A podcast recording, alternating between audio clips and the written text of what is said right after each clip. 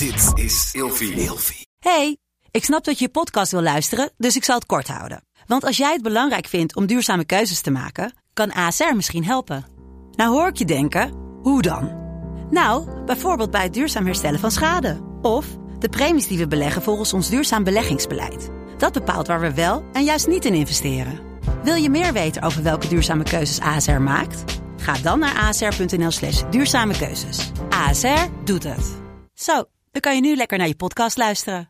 Voordat we beginnen aan de aflevering wilde ik even onze nieuwe sponsor aankondigen, waar ik super blij mee ben. Namelijk BookBeat, de nieuwe app waar je luisterboeken en e-books op kan vinden. Ze hebben meer dan een half miljoen luisterboeken waar jij uit kan kiezen. Gebruik de code KOPZORGEN en dan kan je 45 dagen gratis nieuwe luisterboeken ontdekken. Je kan ze ook lekker downloaden voor onderweg en dat scheelt natuurlijk weer data, wat super chill is voor ons. Je kunt kiezen uit drie verschillende abonnementen en als je er geen zin meer in hebt, dan ben je er zo weer vanaf, want je zit nergens aan vast. Lijkt het je nou tof? Check dan de link in de show notes. Joejoe! Fuck, ik heb echt veel zorgen aan mijn kop. Jij ook?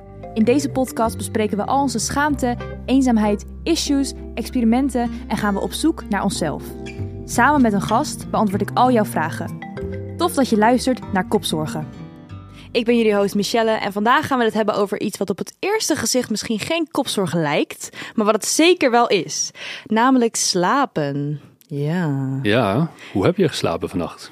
Nou, ik moet je eerst even introduceren, want mensen denken, wie zit hier nou weer naast me in de studio? Slaapexpert Norbert Klein is in de studio. Wat leuk dat je er bent. Leuk om hier te zijn. Maar goede vraag. Ehm, dat is, ik heb echt kut geslapen vannacht. Echt. Ik, ehm, geloof jij in dat hele nieuwe maan? Ja, ik geloof zeker dat de maan invloed heeft op eh, hoe je slaapt. Ik hoorde dus van mijn baas vanochtend van ja, nieuwe maan. Heel veel mensen hebben onrustig geslapen. Ik dacht echt, waar heb je het over? Maar ik heb echt, denk zes of vijf uur slaap gehad. Dus ik zit hier met mijn Red Bull. En eh, nee, oprecht. En we gaan gewoon knallen. Want eh, ja, ik heb dus gisteren even op onze poll gevraagd. Hebben jullie vragen over slapen, slaapritme? En er kwamen echt, ja, ik denk dat ik wel 30 vragen heb gekregen. Dat is echt niet normaal. Mhm. Dus ik ben heel blij dat je er bent. Nou, we gaan ze even eh, beantwoorden, ja. Ja, want jij bent ook oprichter van Culture of Sleep. Een bedrijf dat mensen helpt die slecht slapen of die meer inzicht willen krijgen in hun slaap. Ja, klopt. En daar help je dus echt, jij bent echt heel veel mensen help jij. Ja, zeker. We zijn eh, toevallig eh, vorige week een jaar geleden begonnen. Dus het bedrijf is nog heel jong. Maar we hebben ondertussen bijna 500 mensen echt eh, ehm, ja, één op één geholpen om beter te slapen.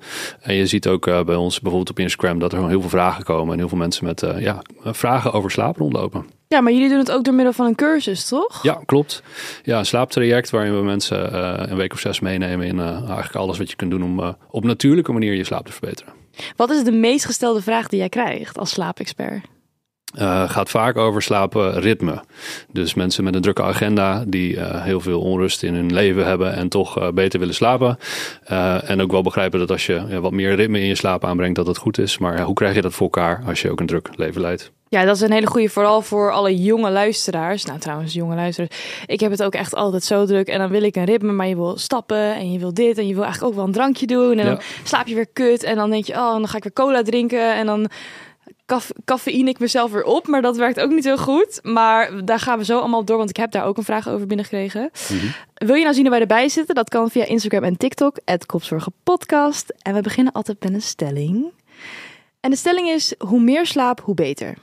Eh, nee. nee, er zit eh, wel degelijk een limiet aan hoeveel je zou moeten slapen. Eh, volwassenen hebben gemiddeld genomen tussen de 7 en 9 uur slaap nodig. Dus het is nog heel erg afhankelijk per persoon hoeveel slaap je nodig hebt. Maar als je daar overheen gaat, dan kan het ook een negatief effect hebben op je energie.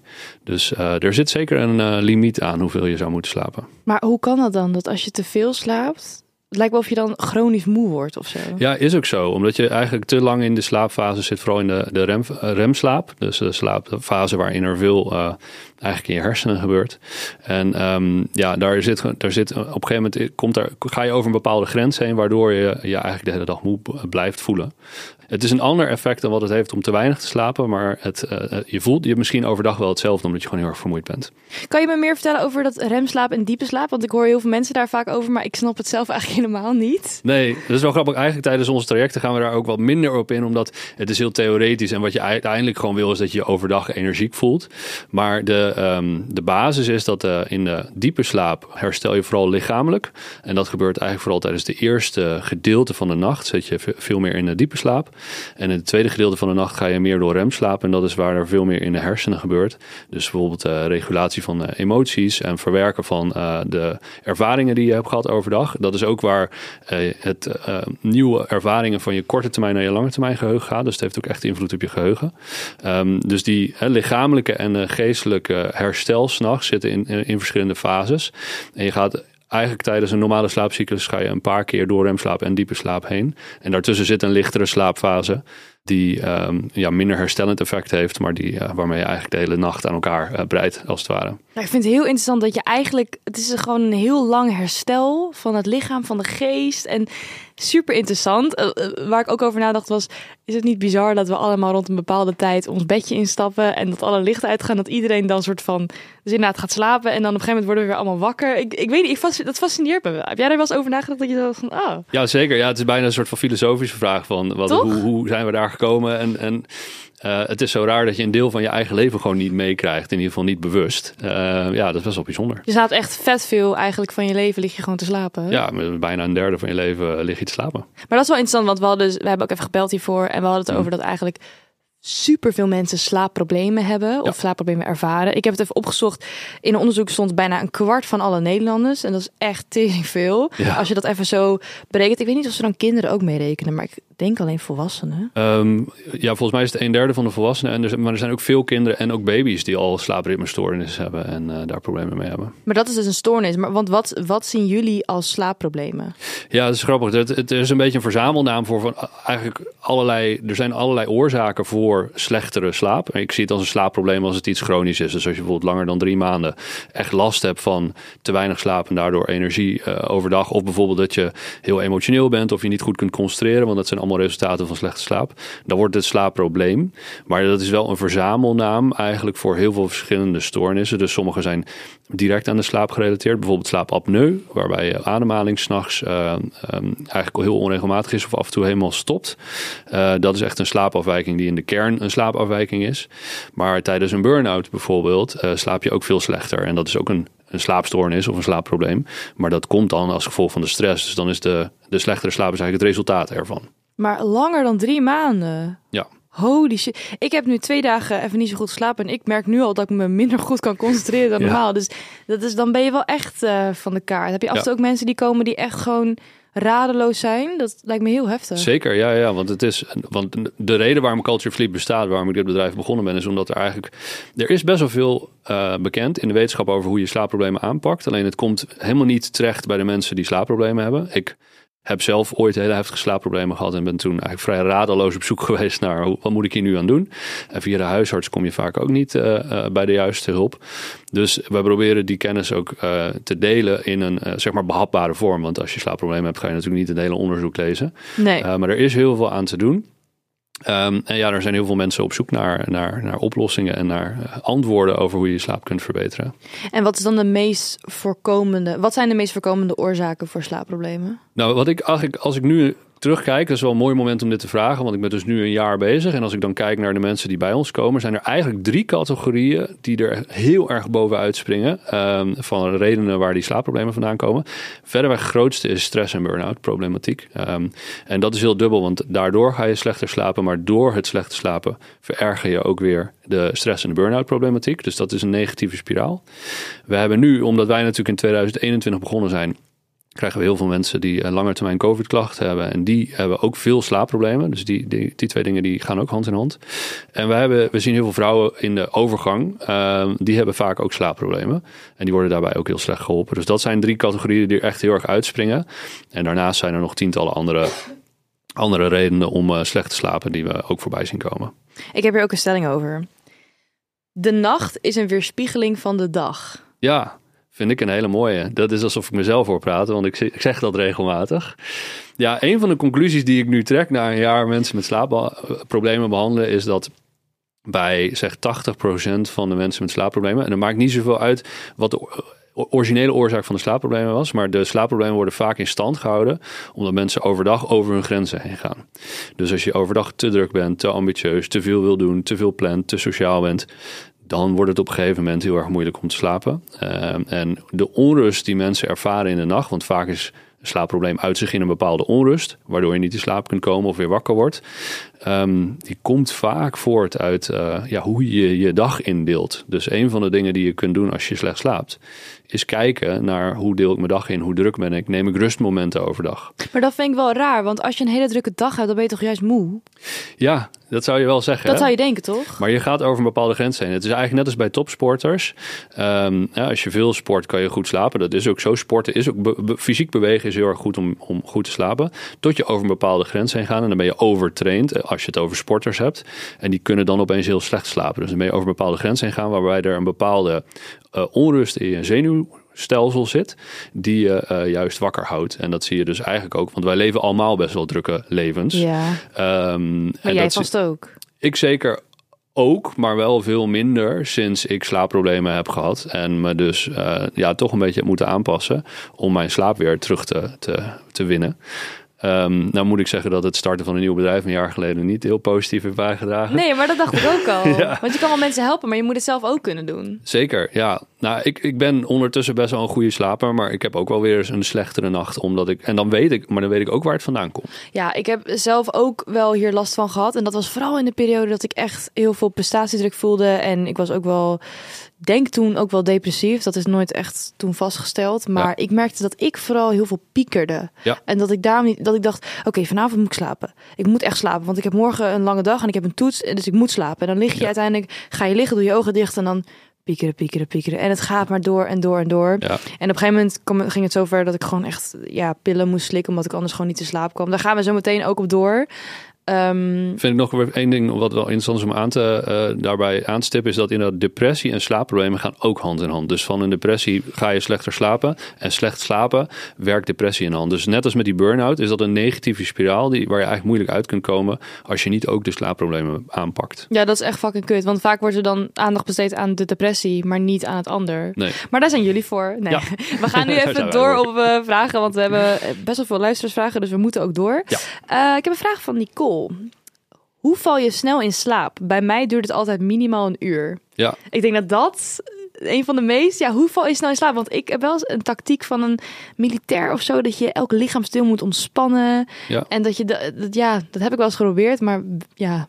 Ja, eigenlijk wat jij nu omschrijft is eigenlijk een soort van medi meditatieoefening. Um, en eigenlijk, het zit hem deels in de voorbereiding. Dus hoe val je goed in slaap? Dat, dat, gaat, dat gaat eigenlijk, hè, je zei net zelf al, de dag weerspiegelt de nacht. Dus hoe je je dag indeelt heeft al heel veel invloed op hoe, je, hoe makkelijk je s'nachts in slaap valt. Dus al, wat je overdag doet, hoe druk je bent, maar bijvoorbeeld ook hoeveel cafeïne je drinkt. Uh, of uh, bijvoorbeeld of je uh, s'avonds nog een paar glazen alcohol drinkt. Of, dus je kunt heel veel overdag al doen om je nacht te beïnvloeden. Dan is eigenlijk de laat, het laatste uur voordat je gaat slapen, daar wordt het echt cruciaal dat je goede voorbereiding doet. Dus als jij tot tot een minuut voordat je gaat slapen nog uh, heel druk bent, dingen aan het doen bent, uh, door Instagram zit te scrollen, dan staan je hersenen aan. Dan staat je zenuwstelsel nog helemaal op scherp en op actief. Wordt het heel moeilijk om in slaap te vallen. Dus vooral dat laatste uur van de dag, probeer te ontspannen. Probeer wat meditatieoefeningen te doen, een boek te lezen. Desnoods nog misschien wel een film te kijken, maar iets wat, wat veel rustiger is. En, hè, want door Instagram scrollen is nog veel meer input en informatie die je moet verwerken. Dus probeer tot rust te komen. Neem een warm bad, een warme douche. En als je dan eenmaal in bed ligt, kun je inderdaad iets van een simpele meditatie of een, een simpele ademhalingsoefening doen. En de ademhalingsoefening die ik het meest aanraad, die heel simpel is, de 4, 7, 8 ademhalingsoefening. Uh, kan ik nu uitleggen, maar misschien hebben we daar niet genoeg tijd voor. Maar als je die gewoon even googelt, dan vind je die gelijk. En dat is een mm -hmm. hele simpele oefening. Doe die even drie, vier, vijf keer achter elkaar. En dan daar, daarvan ontspan je echt. Maar je kunt bijvoorbeeld ook een body scan doen. Dus een hele simpele meditatie waarbij je even aan de kruin van je hoofd denkt. Dan aan je neus, dan aan je schouders, dan aan je armen. En dus eigenlijk gewoon één voor één al je lichaamsdelen even heel uh, ja, actief de, voelt hoe die voelen. En dat is eigenlijk allemaal om je hoofd tot rust te brengen. Maar ik heb dit ook wel eens gedaan toen ik echt heel gestrest was. En dan werkte het niet. Dan ga je alleen maar meer in je hoofd zitten. Want is er, maar is er ook dan een gedeelte in het brein dat je kan stimuleren of zo? Om, om, is er een soort van mindhack? Of is het gewoon echt van nee, je moet ontspannen, dit is het? Er is niet echt een mindhack om het piekeren helemaal tegen te gaan. Dus eh, de, de, de voorbereiding op de nacht is echt heel belangrijk. Er is wel een hack die je kunt uitvoeren als je eenmaal ligt te piekeren. Vaak als je 20 minuten in zo'n loop zit, dan blijf je er gewoon in. En als jij niet actie onderneemt om die loop te doorbreken, dan blijf je piekeren. Dus dan, dan ga je ook een uur liggen piekeren of twee uur liggen piekeren. Wat je dan beter kunt doen, is even uit bed gaan. Even naar je woonkamer gaan, even op de bank gaan zitten, boekje lezen of iets anders. Maar even daaruit, uit de situatie. Even 20, 30 minuten eruit en dan weer terug naar bed. Want dan heb je die negatieve spiraal doorbroken. En dat is eigenlijk wat we aanraden als je ligt te piekeren. Dus het is niet per se dat je het helemaal kunt voorkomen. Je kunt het wel verminderen als je bijvoorbeeld regelmatig mediteert en steeds beter negatieve gedachten leert herkennen. Het is een hele effectieve manier om het piekeren te verminderen. Maar als je er toch in vast zit, stap uit die situatie. Blijf niet in bed liggen. Want dat heeft niet alleen maar nadeel op de nacht zelf. Want dan ga je dus gewoon langer doen erover om in slaap te vallen. Maar het heeft ook op de lange termijn nog negatieve gevolgen. Want hoe meer jij ligt te piekeren in bed, hoe meer je je bed gaat associëren met het piekeren en het wakker liggen. En associaties hebben een hele sterke rol in hoe jij ontspant en hoe je in slaap valt. Dus hoe vaker je ligt te piekeren in bed, hoe moeilijker het wordt om in slaap te vallen. Dus je kan beter die associatie met de woonkamer hebben. Ja, ga er maar uit. Dan maar die associatie met de woonkamer. Ga Ja. daar maar zitten piekeren. Nee, maar ga daar ook iets doen om jezelf af te leiden. Eh, een puzzel, een ademhalingsoefening, een boekje lezen, een tijdschrift lezen. ehm, of een audioboek luisteren. Maar, eh, en ga dan weer terug naar je bed. En je zult zien, 9 van de 10 keer piekeren dan weg. Omdat je uit die situatie bent gestapt. Ja, wat interessant. Ik heb Ja. daar nooit. Ja, want ik dacht juist, nou, ik blijf gewoon liggen, want misschien val ik dan wel in slaap. Maar Nee, is, is zeker niet aan te raden. En dus ook echt op de lange termijn is dat schadelijk. oké. Ja. We gaan door op de volgende vraag. Ik word s'nachts altijd een aantal keer wakker. Hoe kan ik ervoor zorgen dat ik vaster slaap? Ja. Ja. je kan jezelf trainen om vaster te slapen. Dat lijkt me zo chill. Ja, ik weet niet of ik het trainen zou noemen, maar je kunt er veel aan doen om vaster te slapen, om minder vaak wakker te worden s'nachts. Een van de dingen die eigenlijk heel belangrijk is voor de kwaliteit van je slaap over het algemeen, en het helpt er ook voor om minder vaak wakker te worden, is vaste, zoveel mogelijk vaste slaaptijden aanhouden. Dus op dezelfde tijd naar bed en op dezelfde tijd weer opstaan. Ehm, dat is eigenlijk om je bioritme te helpen om bepaalde structuur te vinden. In de psychologie noemen ze het zeitgebers. Het zijn eigenlijk een aantal ankerpunten over de dag heen. Waarbij jouw bioritme herkent op welk moment van de dag het is. En dat is bijvoorbeeld op welke momenten je bepaalde maaltijden eet. En of het licht is over eh, buiten of donker. En ook de tijden, ja, je bedtijden wanneer je gaat slapen en wanneer je wakker wordt. En hoe meer structuur je daarin weet aan te brengen. Hoe beter het is voor de kwaliteit van je slaap. En hoe minder vaak je wakker wordt tussendoor. En, en nou snap ik natuurlijk dat je af en toe een feestje hebt. Of dat er iets anders gebeurt. Ja. Dat je toch wat later wil. Uh, maar het is eigenlijk goed om dan te onthouden, dat is prima, maar sta dan wel op dezelfde tijd op. Ook al is het misschien lastig omdat je wat later naar bed ging. En ga de volgende avond weer op, de, op je vaste tijd naar bed. Dus dat je zo snel mogelijk terugkeert naar dat ritme. Eventueel overdag aangevuld met een paar powernapjes, dat is helemaal prima.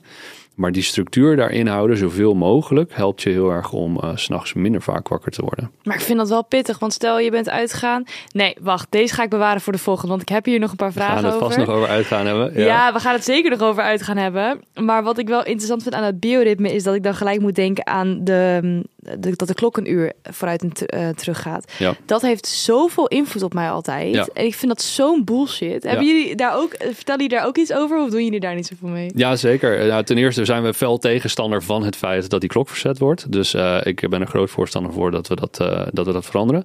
Want je ziet ook, dat heeft echt, echt heftige effecten. Want bijvoorbeeld, je ziet dus bijvoorbeeld het aantal hartaanvallen in de dag nadat de klok verzet wordt, is significant hoger. Dat zie je elk jaar weer terug. Hou op. Ja, zo slecht is het voor je gezondheid. Maar echt doden. Ja, ja, daar gaan mensen letterlijk uh, overlijden, mensen aan. Ja. Wajo! Uh, en er is ook wel eens onderzoek gedaan naar de gemiddelde productiviteit uh, in Nederland in de week nadat de klok verzet is. En die is dus echt significant lager. Ik weet de percentages even niet meer. Maar het, het is aan alle kanten eigenlijk onzinnig. Er zitten heel veel negatieve effecten aan. Psychologisch, fysiek, productiviteit.